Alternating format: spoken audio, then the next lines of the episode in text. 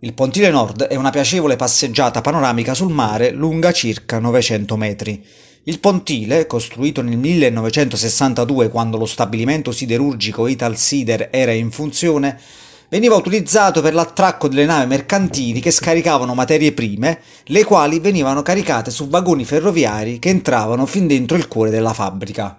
La vista che offre è mozzafiato. Il golfo di Pozzuoli, l'isola di Nisida, Capo Miseno e sullo sfondo Procida e Ischia.